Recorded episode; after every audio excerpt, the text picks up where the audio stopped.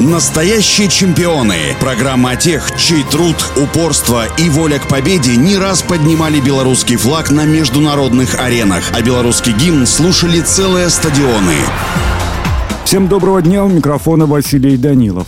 Людмила Волчук – герой нашего времени. И в самом деле, кто, если не она, человек, победивший саму судьбу? Ее карьера многообещающая легкоатлетки была прервана на самом взлете, когда оставалось лишь пару лет до первых взрослых чемпионатов мира и Европы. Решив поправить телевизионную антенну, залезла на крышу общежития в Минске, оттуда и упала, получив тяжелейшую травму, которая навсегда приковала к инвалидной коляске. Тогда Людмила даже мысли не допускала о том, что сможет подняться на паралимпийский пьедестал. Была уверена, спортивная карьера закончилась. И только отдав должное настойчивости главного тренера национальной сборной по инваспорту Тамары Шиманской, согласилась приехать в Раубичи.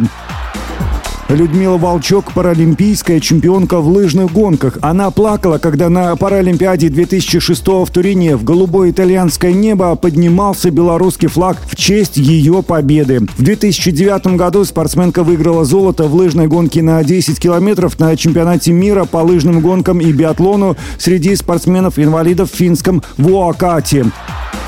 А потом уже через 4 года в Ванкувере Люда улыбалась вновь на пьедестале победителей, уже как двукратная паралимпийская чемпионка. На все той же 10-километровой лыжной дистанции Волчок не было равных.